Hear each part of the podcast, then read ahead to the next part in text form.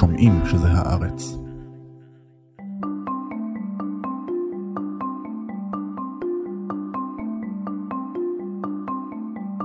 השבוע ביקר האפיפיור פרנציסקוס ברפובליקה הדמוקרטית של קונגו ובדרום סודאן. Stasera con la preghiera vogliamo gettare semi di pace nella terra del Sud Sudan e della Repubblica Democratica del Congo. הביקור נועד להפנות את תשומת הלב העולמית לסבל ולאלימות שבאותן מדינות, אבל הוא חלק מתהליך הרבה יותר עמוק. בעוד הנצרות בעולם המערבי נמצאת בנסיגה, באפריקה היא מתפתחת במהירות, ובמובנים רבים אחרי אלפיים שנות פעילות, מדובר בזירה הכי חשובה של הנצרות. כבר היום כרבע ממאמיניו של ישו מתגוררים ביבשת, וזה משנה לא רק את פניה של אפריקה, אלא גם של אירופה ושל צפון אמריקה.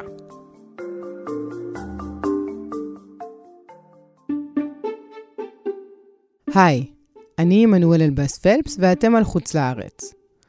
בפרק הזה אנחנו מנסים להבין איך הפכה הדת של הכובש הלבן לכל כך דומיננטית, איך הוביל השינוי לקולוניאליזם הפוך, שמשפיע על אירופה ואפילו על הוותיקן, וגם איזה צבע יש לישו באפריקה, ואיך הפכו כמרים במכוניות יוקרה לצד נשים מאותרות בתכשיטים נוצצים לעניין שבשגרה. שלום לפרופסור גליה צבר, חוקרת אפריקה באוניברסיטת תל אביב. שלום וברכה. אז האפיפיור פרנציסקוס אה, סיים השבוע ביקור בדרום סודאן וברפובליקה הדמוקרטית אה, של קונגו. הוא אפיפיור שמתחילת הכהונה מדבר על לשים את הפריפריה של הנצרות יותר בקדמת הבמה, והמדינות האלה הן פריפריות מאוד גדולות של הנצרות. אז זהו, אני חושבת, עמנואל, שצריך לד... לדייק. הן פריפריות מבחינת התפיסה של העולם את יבשת אפריקה, אבל הן במרכז מבחינת הנצרות. ולכן, אנשים שעוסקים בנצרות באפריקה שמחים על הביקור של האפיפיור וגם לא מאוד מופתעים. האחרים אומרים, מה לאפיפיור מרומא להגיע לשני אה, אזורים שכוחי אל כאלה? זהו, שהם לא שכוחי אל. האל נוכח בהם, ולכן האפיפיור אה, בחר להגיע. האל נוכח בהם, אנחנו יכולות לדבר על זה מספרית. יש ביבשת אה, אפריקה, לפי המספרים של הוותיקן בשנה שעברה, יותר מ-250 מיליון קתולים, שזה 18% של האוכלוסייה, וזו קפיצה משמעותית כשמשווים את זה לשנה קודם לכן, של נוספו בעצם יותר מחמישה מיליון קתולים. נכון, את מסתכלת על הנתונים שמגיעים מהכנסייה הקתולית, ולכן את מגיעה לפחות מ-20 אבל אם אני מסתכלת על הנתונים על כלל היבשת, אז אנחנו מגיעים על למעלה מ-50 שהם נוצרים ביבשת. ואז את מבינה שיש כוח אדיר לנצרות. נכון שהקתוליות ככנסייה אחת היא הגדולה ביותר, אבל סך הנוצרים, יש יותר לא קתולים מאשר קתולים, ואז אנחנו כבר מדברים באמת על uh, מיליונים רבים של מאמינות ומאמינים ברחבי היבשת. אז בואי תמקדי אותנו גם מבחינה גיאוגרפית, האם צריך להישאר רק בסאב-סהרה, וגם מבחינת הכנסיות הנמצאות מעבר לכנסייה הקתולית. אז בואו נעשה באמת רגע איזשהו סדר. אז רוב רובם של המאמינים הם באמת מדרום לסהרה.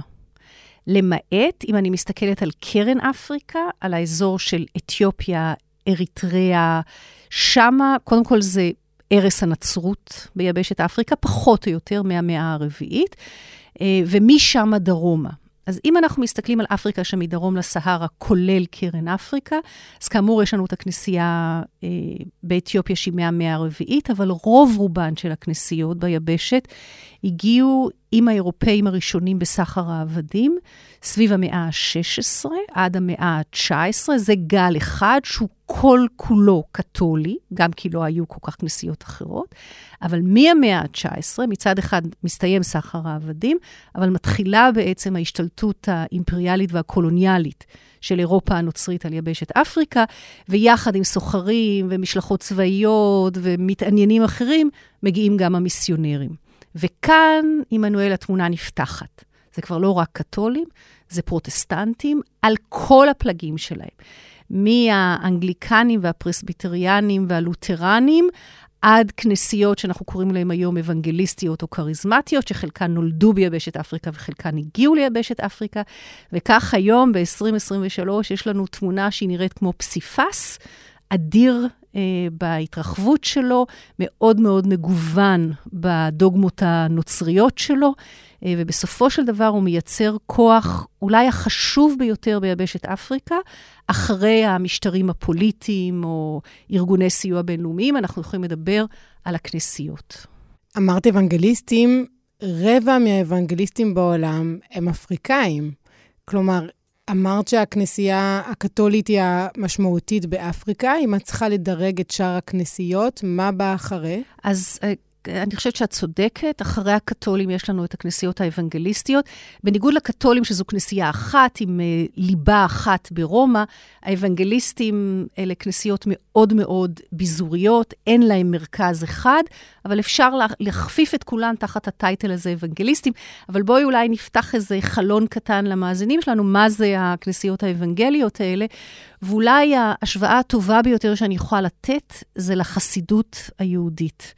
הכנסיות האוונגליות עובדות את אלוהים בשירה, בריקוד, מתוך משהו מאוד מאוד פיזי ואקסטטי, הרבה הרבה פחות uh, תשומת לב לטקסט המקודש.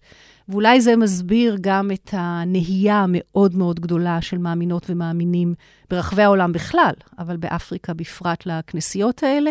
ההצלחה הכבירה שלהם מבחינת מספרי המאמינים, מחזור הכספים שהם מגלגלים והכוח שהם צוברים בתוך המדינות השונות.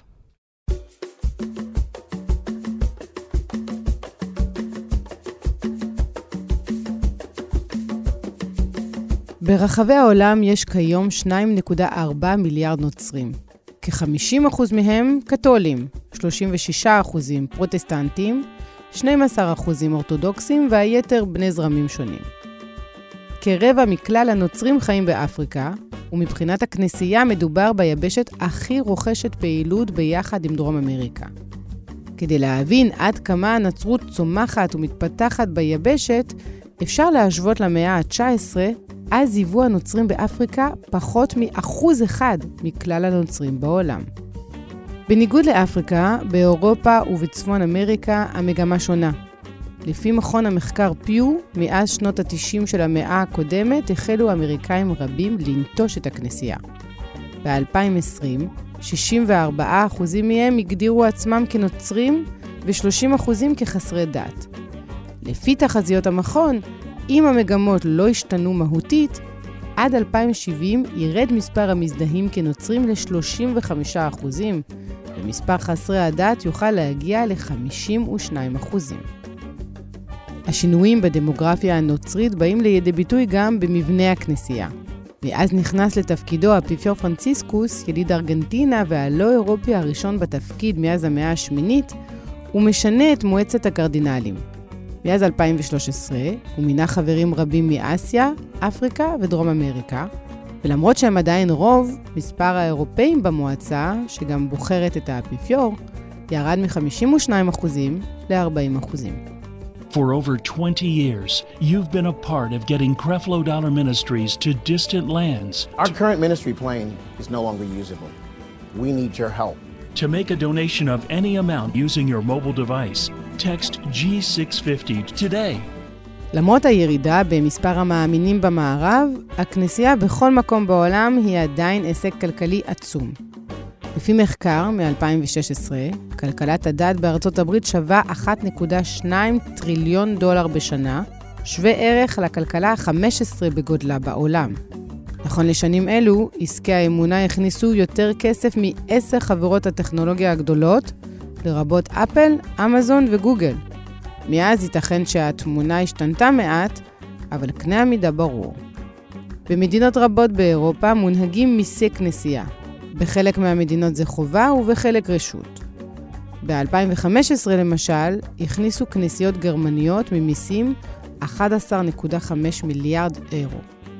הכנסייה בגרמניה, שהיא מהעשירות בעולם, מחזיקה במניות, נדל"ן ומבשלות בירה, והיא מעסיקה כמיליון עובדים, מה שהופך אותה למעסיק השני בגודלו אחרי המדינה.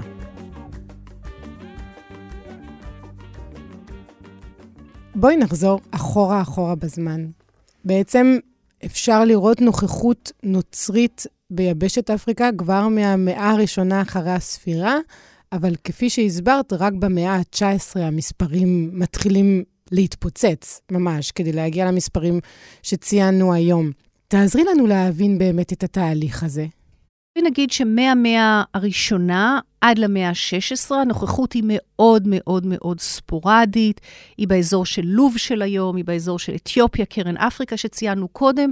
המאה ה-16 מגיעים מיסיונרים קתולים עם הסוחרים, שהם בעיקר סוחרי עבדים, וזאת נקודה שחשוב להתעכב עליה, מכיוון שהמיסיונרים נותנים את הצידוק הדתי לסחר העבדים המזעזע. בעצם טוענים שה... ההוצאה של האפריקאים מיבשת אפריקה וההבאה שלהם למערב תביא את הגאולה, הם יראו את האור וכולי. אז במשך כמעט 300 שנה של עבדות וסחר עבדים, הכנסייה עומדת מאחורי הזוועות האלה, והיא מחוברת בתפיסה של הרבה מאוד אפריקאים לכוח הלבן המנצל. אוקיי? Okay? עם ביטול סחר העבדים בראשית המאה ה-19 והוצאת העבדות אל מחוץ לחוק ברחבי האימפריה הבריטית וגם בארצות הברית, אנחנו רואים את המיסיונרים מובילים את התנועה לביטול העבדות. תנועת האבולישנים שצומחת בבריטניה ומתפשטת לארצות הברית, ואז הם בעצם לוקחים את הסיסמה המאוד מאוד ברורה של הנצרות, שאדם הוא אדם הוא אדם, וכל בני האדם שווים בפני האל. ועם הסיסמה הזאת, במאה ה-19, אנחנו רואים הגעה של מיסיונרים לכל יבשת אפריקה, ושם, כמו שאמרנו, זה לא רק קתולים, אלא גם פרוטסטנטים בזרמים השונים. אבל גם כאן, את יודעת, עמנואל לא צריך להיות תמימים. מצד אחד הכנסייה אומרת, אדם הוא אדם הוא אדם, ואלוהים אוהב את כולם, וכולם היו בניו ובנותיו, אבל מצד שני, תזכרי, זו התקופה שאירופה כובשת את אפריקה. והמיסיונרים הם בעצם היד הדתית-אידיאולוגית של כיבוש מנצל ואכזרי. אז שוב, אנחנו רואים איזה מין אה, שיח מאוד מאוד צבוע עם אה, קולות שונים.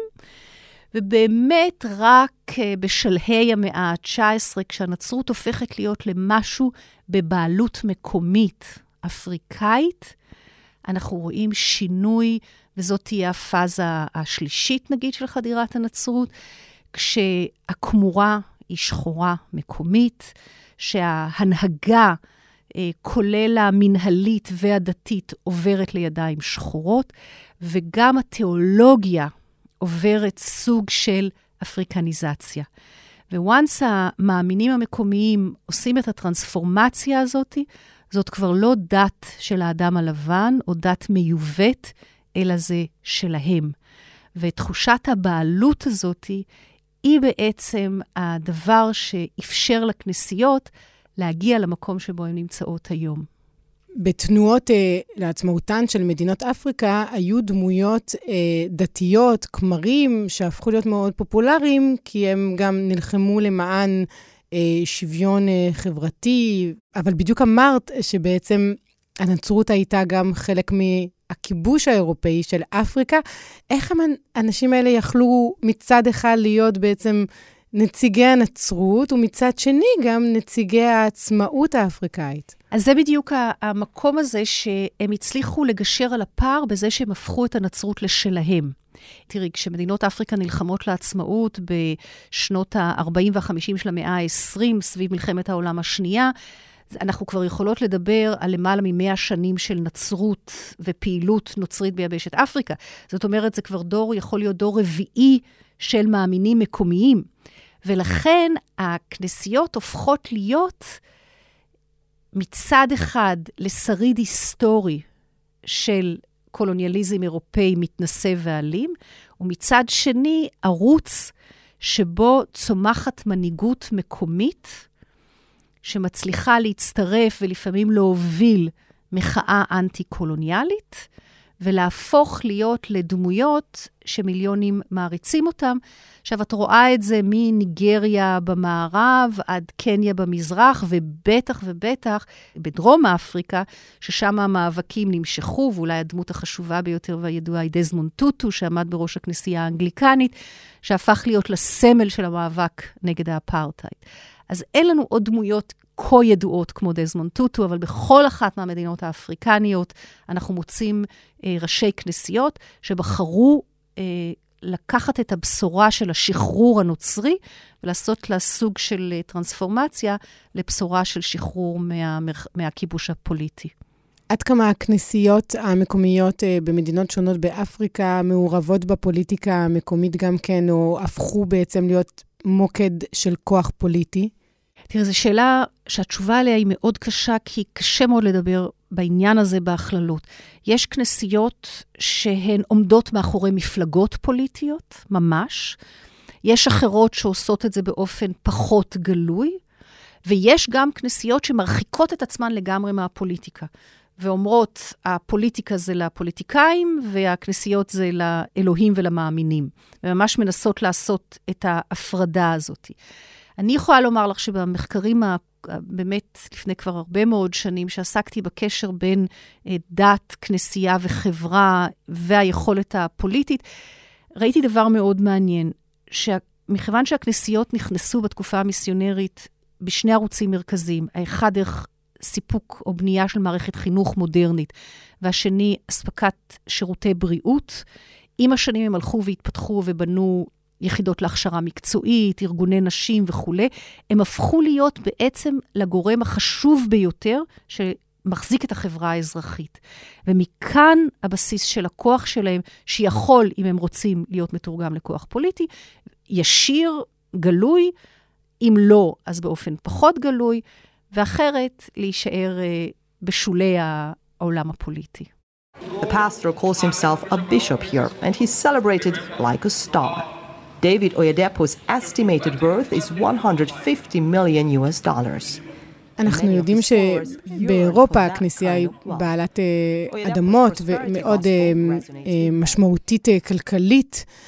איך זה מתבטא באפריקה? אז תראי, גם בחלק ממדינות אפריקניות, לכנסיות המאוד מאוד ותיקות, כמו הקתולים, האנגליקנים ולותרנים, יש אדמות, אבל זה לא מגיע בכלל, זה בכלל לא באותו קנה מידה שאנחנו רואים אה, באירופה, ממש ממש לא. מה מקור הכוח הכלכלי שלהם? הוא מגיע בעצם משני מקורות. אם הם שייכים לאיזושהי כנסייה שיש לה בסיס באירופה או בארצות הברית, אז לפעמים הם מקבלים כספים משם, אבל עיקר הכסף שלהם מגויס מההמונים, מהמאמינים המקומיים שלהם. עכשיו, אני לא יודעת אם את זוכרת שברק אובמה עלה לשלטון והוא עשה סוג של גיוס המונים עוד לפני שדיברו על זה. הוא אמר, כל דולר שתורמים למפלגה הדמוקרטית הוא שווה, והוא הקדיש המון המון אה, מקום וזמן לתורמים הקטנים. והוא אמר, מיליון תורמים קטנים חשובים לא פחות משני תורמים גדולים. על העיקרון הזה הולכות הכנסיות ברחבי יבשת אפריקה, ואת רואה שגם העניים שבעניים, כשהם מגיעים לכנסייה ביום ראשון, הם תורמים את התרומה שלהם לכנסייה. עכשיו, מצד אחד אפשר לראות את זה ולהגיד, וואו, איזה יופי וכולי, אבל אפשר גם להסתכל על ה-dark side, כן, על, ה- על החלק האחר, איך בעצם הכוח האדיר הזה והשליטה אה, מרוששות את העניים, מחזירים ביד אחת ולוקחים ב- ביד אחרת. ו- היום, אה, לא, זה לא היום, זה כבר ב-20 השנים האחרונות, לפתוח כנסייה זה אחד מהעסקים הכי הכי הכי טובים, אה, שיכול צעיר אה, לשאוף אליו או צעירה. אבל הכסף הזה, שמגויס מההמונים, הוא מושקע חזרה במקום? חלק לא מבוטל מההכנסות הולך לכומר, למשפחה שלו ולהחזקת הממסד הכנסייתי. חלק הולך כמובן אה, גם לפעילות, כולל פעילות של רווחה ותמיכה. האחוזים הם אלה שהם אה, משמעותיים. האם הכומר נוסע במרצדס ואני אה, יודעת, 4,000 מאמינים שלו הם עניים מרודים, או שהוא נוסע במרצדס, אבל הוא גם הקים בית ספר ומרפאה. זאת אומרת, אנחנו צריכים לראות את, ה, את היחסים, לאן, כמה, כמה כסף הולך לאן. להיות תמים ולהסתכל על הכנסייה רק כאיזשהו מרחב שעושה טוב וחסד אלוהי, זאת טעות. לראות אותם רק כמושחתים, זאת גם טעות. האמת נמצאת איפשהו באמצע. וכשאת אומרת את הדברים האלה, את חושבת אולי על איזה פרשה שעשתה רעש בהקשר הזה? אני יכולה לתת אה, שתיים, שלוש דוגמאות, בעיקר ממערב אפריקה, מגאנה וניגריה, ששם יש אה, כנסיות אה, פנטקוסטליות, סוג מסוים של הכנסיות הפרוטסטנטיות, שכנסייה אחת יכולה להיות עם משהו בסדר גודל של 70 אלף מאמינים, 80 אלף מאמינים. עכשיו תתארי לך ש... פעמיים בשבוע כשהם מגיעים לכנסייה לתפילות, כל אחד מהם תורם רק כמה סנטים. תביני כמה סנטים מגולגלים שם, וראשי הכנסיות האלה הם מהאנשים העשירים ביותר אה, לצד הפוליטיקאים. והעושר המוגזם הזה אצל חלק מהם אה, מוביל אותם מהר מאוד לסוג של שחיתות, להתנהלות אה, מינית אה, פרועה וחסרת רסן, לקנייה של נכסים באופן מוגזם, ובעיקר לניהול של אורח חיים מאוד מאוד ראוותני. הם מגיעים לכנסיות שלהם עם מסוקים, אנשים שלהם עדויות בזהב מלמעלה עד למטה. וזה תמיד מעניין לשאול איך לא מתקוממים, אבל זה אולי פעם אחרת נדבר. עדיין הם נציגי האל, ואנחנו רואים במקרים חריגים שהם נופלים, אה, בעיקר כששר חינם אה, מעיני השליטים או אחרים, אה, אבל בהרבה מאוד מקרים הם נותרים סוג של חלק משמעותי באליטה הכלכלית של אותה מדינה שבה הם פועלים. אנחנו שומעים כל כמה זמן על פרשה של אה, פדופילים בכנסייה, אה, בעיקר באירופה ובארצות הברית ובקנדה. אה, פרשות כאלה אנחנו פחות מכירים באפריקה. מניחה לא כי זה לא קיים, אלא כי זה פחות מעניין, זה פחות מגיע לכותרות, זה פחות נחשף. זה פחות מגיע לכותרות כאן, כן. או זה פחות מגיע לכותרות בארצות הברית, ברור, אבל במקומות שזה קורה, זה מגיע. זה קורה. Uh, זה קורה, זה קורה. תראי, זה קורה הרבה מאוד בכנסייה הקתולית, מעצם האיסור על משהו שהוא כל כך כל כך uh, צורך uh, אנושי שלנו, אבל זה קורה גם במקומות אחרים. Uh, יש שם ללא ספק ניצול לרעה של ילדות צעירות על ידי כמורה, ילדות וילדים. אני חושבת שה... הפרשות המיניות, נגיד, אה, לא מגיעות למימדים שאנחנו רואים אותם בארצות הברית ובאירופה, אבל כמו שאת אומרת, לא כי זה לא קיים, אלא כי עדיין אה, השיח הוא מאוד שונה, והעובדה שכומר מסוים משרתות אותו קבוצה של נערות צעירות, את ואני היינו ישר מסתכלות וחושדות, אה, בחלק מהחברות האפריקניות זה מדליק פחות נורות אדומות עדיין. This church is used for monthly services. It's 500 meters wide and more than a thousand meters long. How many people would you be able to fit in this place? Uh, on a Holy Ghost night, when everywhere is full, about a million people can fit under here. A million people? Yes. האם אחת הסיבות של אה, הצלחת הנצרות, שהצליחו לאגד סביבם באמת אה, קהילות רחבות, זה בעצם גם להציע אה, מודל שהוא על-שבטי. עכשיו כולכם נוצרים. אוקיי, okay, גם אה, סוג של מודל על-שבטי, את צודקת לגמרי, למרות שלא תמיד זה הצליח. את יודעת, דווקא בגלל שהגיעו הרבה מאוד זרמים נוצריים, אז הקתולים היו מזוהים עם קבוצה אתנית אחת, והאנגליקנים עם קבוצה אתנית אחרת. אבל אני חושבת שמה שהיה מאוד מאוד חזק מעבר למסגרת על-אתנית, הייתה העובדה שהכנסיות, שה, רובן, גילו סוג של טולרנטיות למנהגים מקומיים. ואני אספר לך סיפור שבעיניי הוא סיפור מדהים. אני הייתי בתחילת שנות ה-90, באמצע שנות ה-90, בתחילת הדוקטורט שלי באוניברסיטה העברית בירושלים, זה הרבה לפני עידן האינטרנט וכולי, ורציתי לצאת לעבודת שדה בקניה, וכתבתי מכתב לדוקטור בטי אקיה, שהייתה אה, מנהיגה בכנסייה הקתולית בקניה, והיא הייתה בעצמה אה, דוקטור לתיאולוגיה, ורציתי להגיע אליה ולקבל סוג של חסות כדי שהיא תפתח בפניי את הדלת לשדה המחקר שלי בכנסיות. וכתבתי לה מכתב והצגתי את עצמי, ובסוף המכתב אה, שאלתי אם היא רוצה שאני אביא משהו מארץ הקודש. במכתב תשובה שקיבלתי, שהיא באמת פתחה את הזרועות ואת הלב, היא אמרה לי, יש לי ילד בן חמש, והוא נורא אוהב לצייר, ונורא יקר בקניה צבעי גואש, אם את מוכנה להביא. עכשיו, כמובן שנורא שמחתי. הגעתי לניירובי, אני מצלצלת לבטי ואני אומרת לה, אני כאן, אז היא אומרת, בואי אלינו לארוחת ערב הביתה.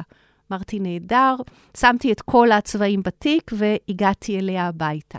אני מגיעה, הבן שלה בן החמש, ג'ון, פותח את הדלת, ואני מציגה את עצמי, מציגה את עצמי בפני בטי, ומיד אנחנו פותחים את התיק, וג'ון אה, מאושר, ואנחנו פותחים את כל הצבעים, ובטי אומרת לי, רגע, אני גומרת אה, להכין את הארוחה במטבח, ובזווית העין אני רואה שהשולחן מסודר לארבעה אנשים.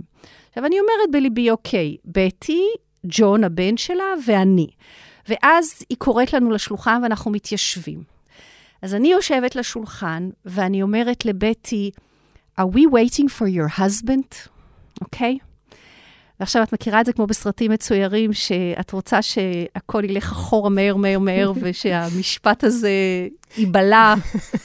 כי היא אומרת לי, היא מסתכלת לי בעיניים והיא אומרת לי, לא, אני אם חד-הורית.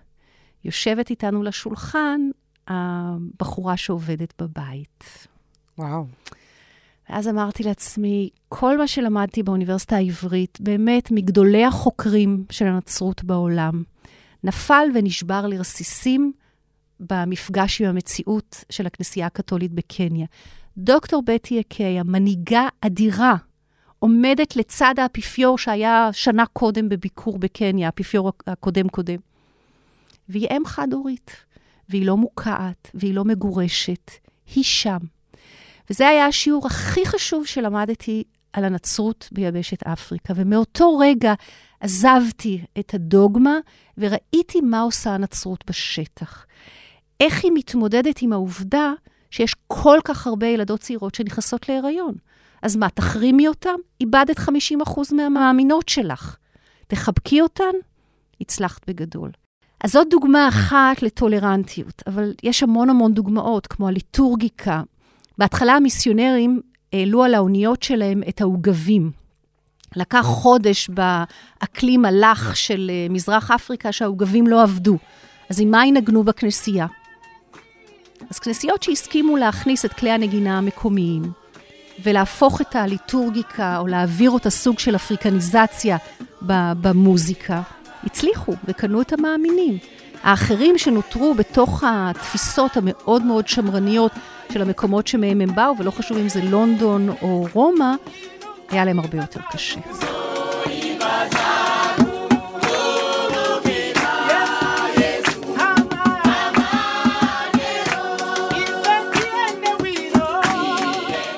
זה משפיע גם על התיאולוגיה, אני מניחה. כן. עכשיו, השיח התיאולוגי שצומח ביבשת אפריקה מושפע גם מהתפתחויות פנימיות בתוך יבשת אפריקה, אבל הם גם היו בשיח מאוד מאוד עמוק עם תיאולוגיות של שחרור שהתפתחו באמריקה הלטינית. זאת אומרת, את רואה שזה תמיד במה שנקרא הפריפריה, שמאתגרת את המרכז התיאולוגי הלבן. אז למשל, האיקונות של ישו, ישו באפריקה הוא לבן? אז uh, ישו באפריקה יש לו קשת של צבעים. באתיופיה הוא לא רק uh, בצבע המקומי, אלא גם כל הפיגורה שלו היא פיגורה של האוכלוסייה המקומית. ובאזורים שונים של היבשת הוא מקבל צבעים שונים ו- וצורות שונות, מלבן ועד uh, שחור לגמרי, ואותו דבר לגבי מריה, מלאכים וכולי. זאת אומרת, יש כאן סוג של שחרור ורב-קוליות או רב-גווניות.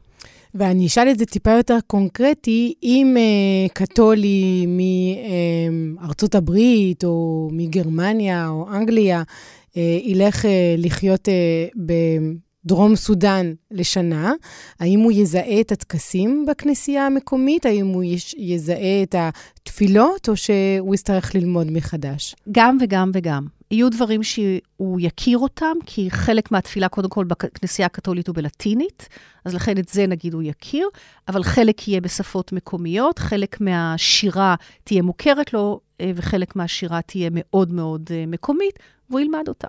וזה נכון לגבי כל הכנסיות באפריקה. זה נכון לגבי כל הכנסיות. את יודעת, משהו נורא מעניין, הרי גם אה, במרחב שאנחנו חיים, יש כנסיות שאפריקאים אה, שהיגרו לכאן כמהגרי עבודה, אה, בנו לעצמם ובעצמם אחרי שהם לא מצאו את מקומם בכנסיות הקיימות של ארץ הקודש.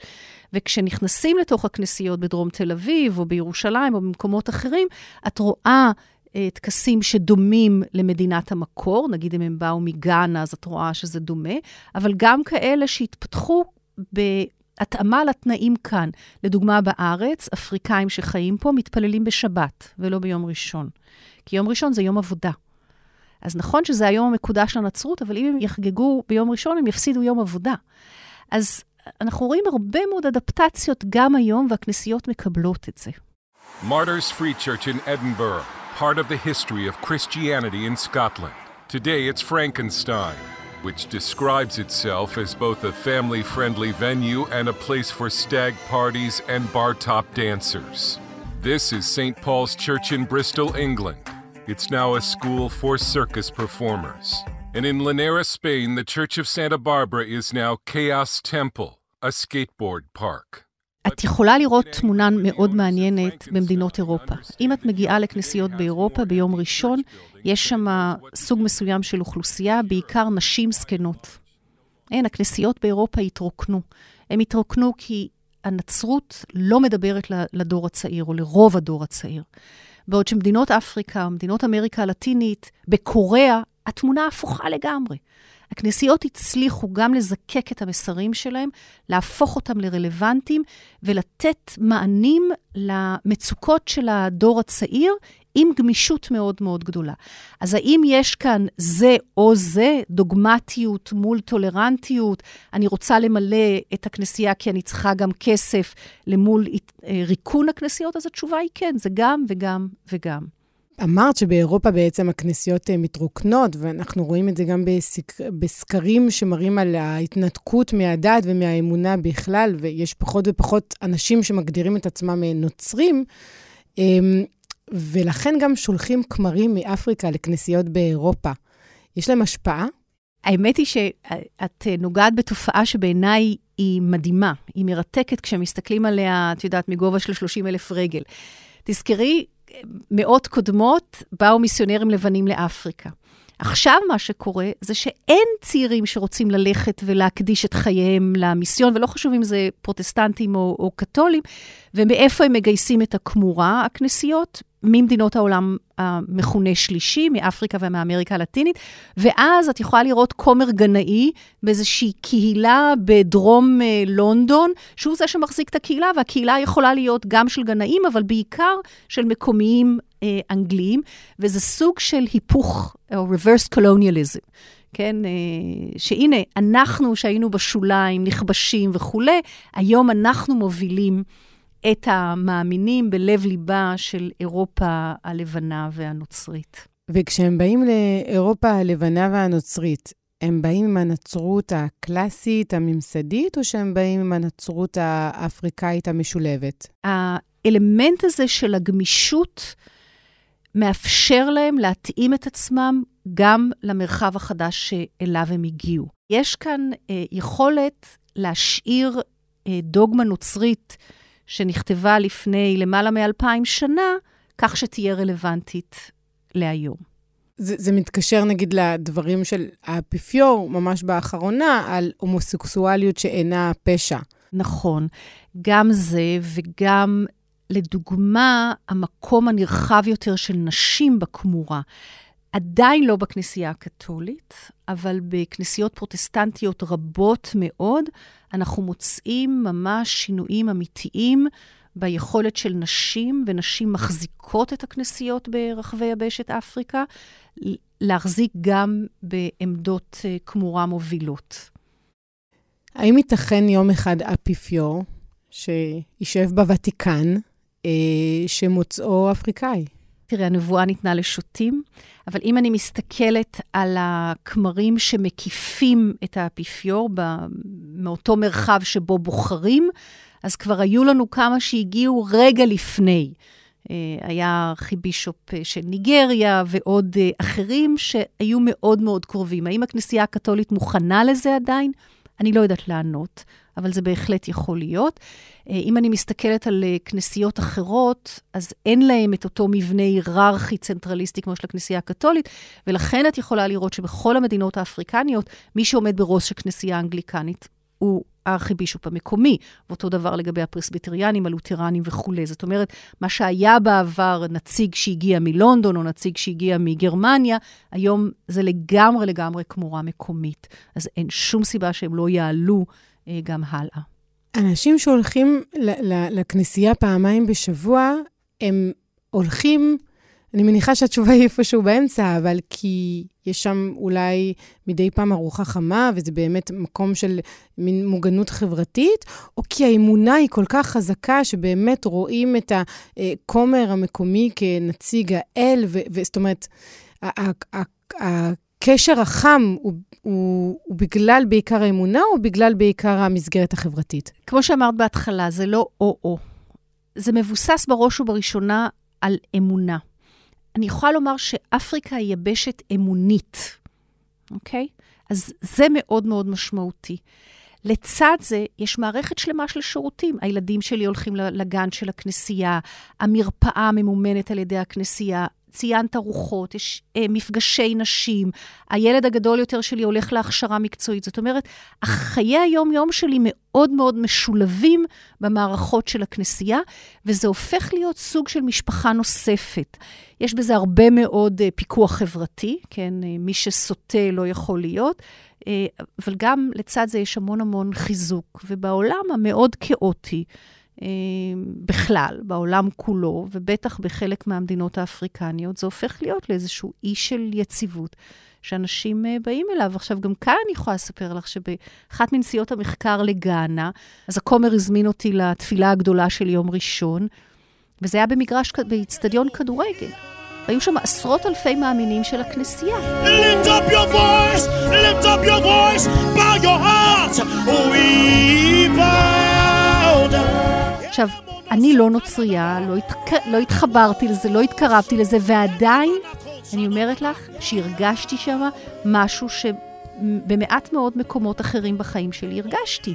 יש איזה אנרגיה מאוד מאוד חזקה, שמאפשרת לאנשים להשתחרר, שהם נכנסים לסוג של טראנס ומגיעים למרחבים של תודעה אחרת. הם שרים, הם רוקדים, והם יוצאים משם כמו שעה של פסיכולוג, או שעה של אה, יוגה, או שעה של ספינינג, והם במצב רוח יותר טוב, וקל להם יותר להתמודד עם הקשיים של החיים. מה העתיד של כל התהליכים שדיברנו עליהם בפרק הזה? בין היתר reverse קולוניאליזם.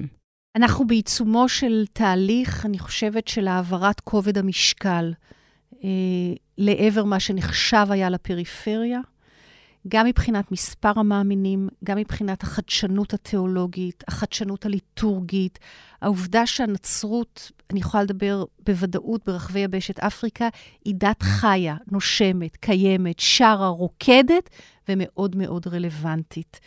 ואני לא יודעת מתי זה יקרה, אבל אין לי בכלל ספק שהעוצמה של הנצרות ביבשת אפריקה הולכת וצוברת uh, תאוצה ו- וכוח, שאולי בסוף באמת uh, ישתלט על המרחבים הלבנים, היותר מנומנמים, היותר דוגמטיים של העולם הנוצרי.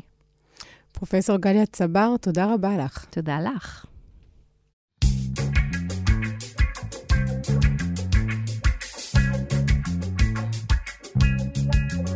עד כאן הפרק הזה של חוץ לארץ. תודה רבה על ההאזנה. אנחנו נמצאים כל הזמן באתר ובאפליקציה של עיתון הארץ, ובכל אחת מהפלטפורמות שבהן אתם מאזינים לפודקאסטים.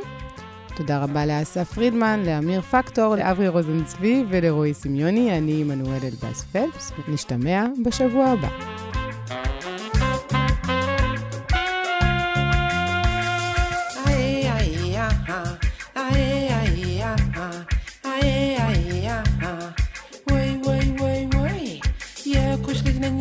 Maak zo mijn natte.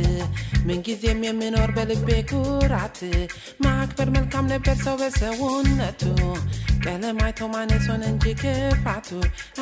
aye, aye, aye, aye, aye. Întieche tai tu ia veșale se toa. ታሪኳ ይመስክር ክብሯ ነው ኩራቷ አዬ አዬ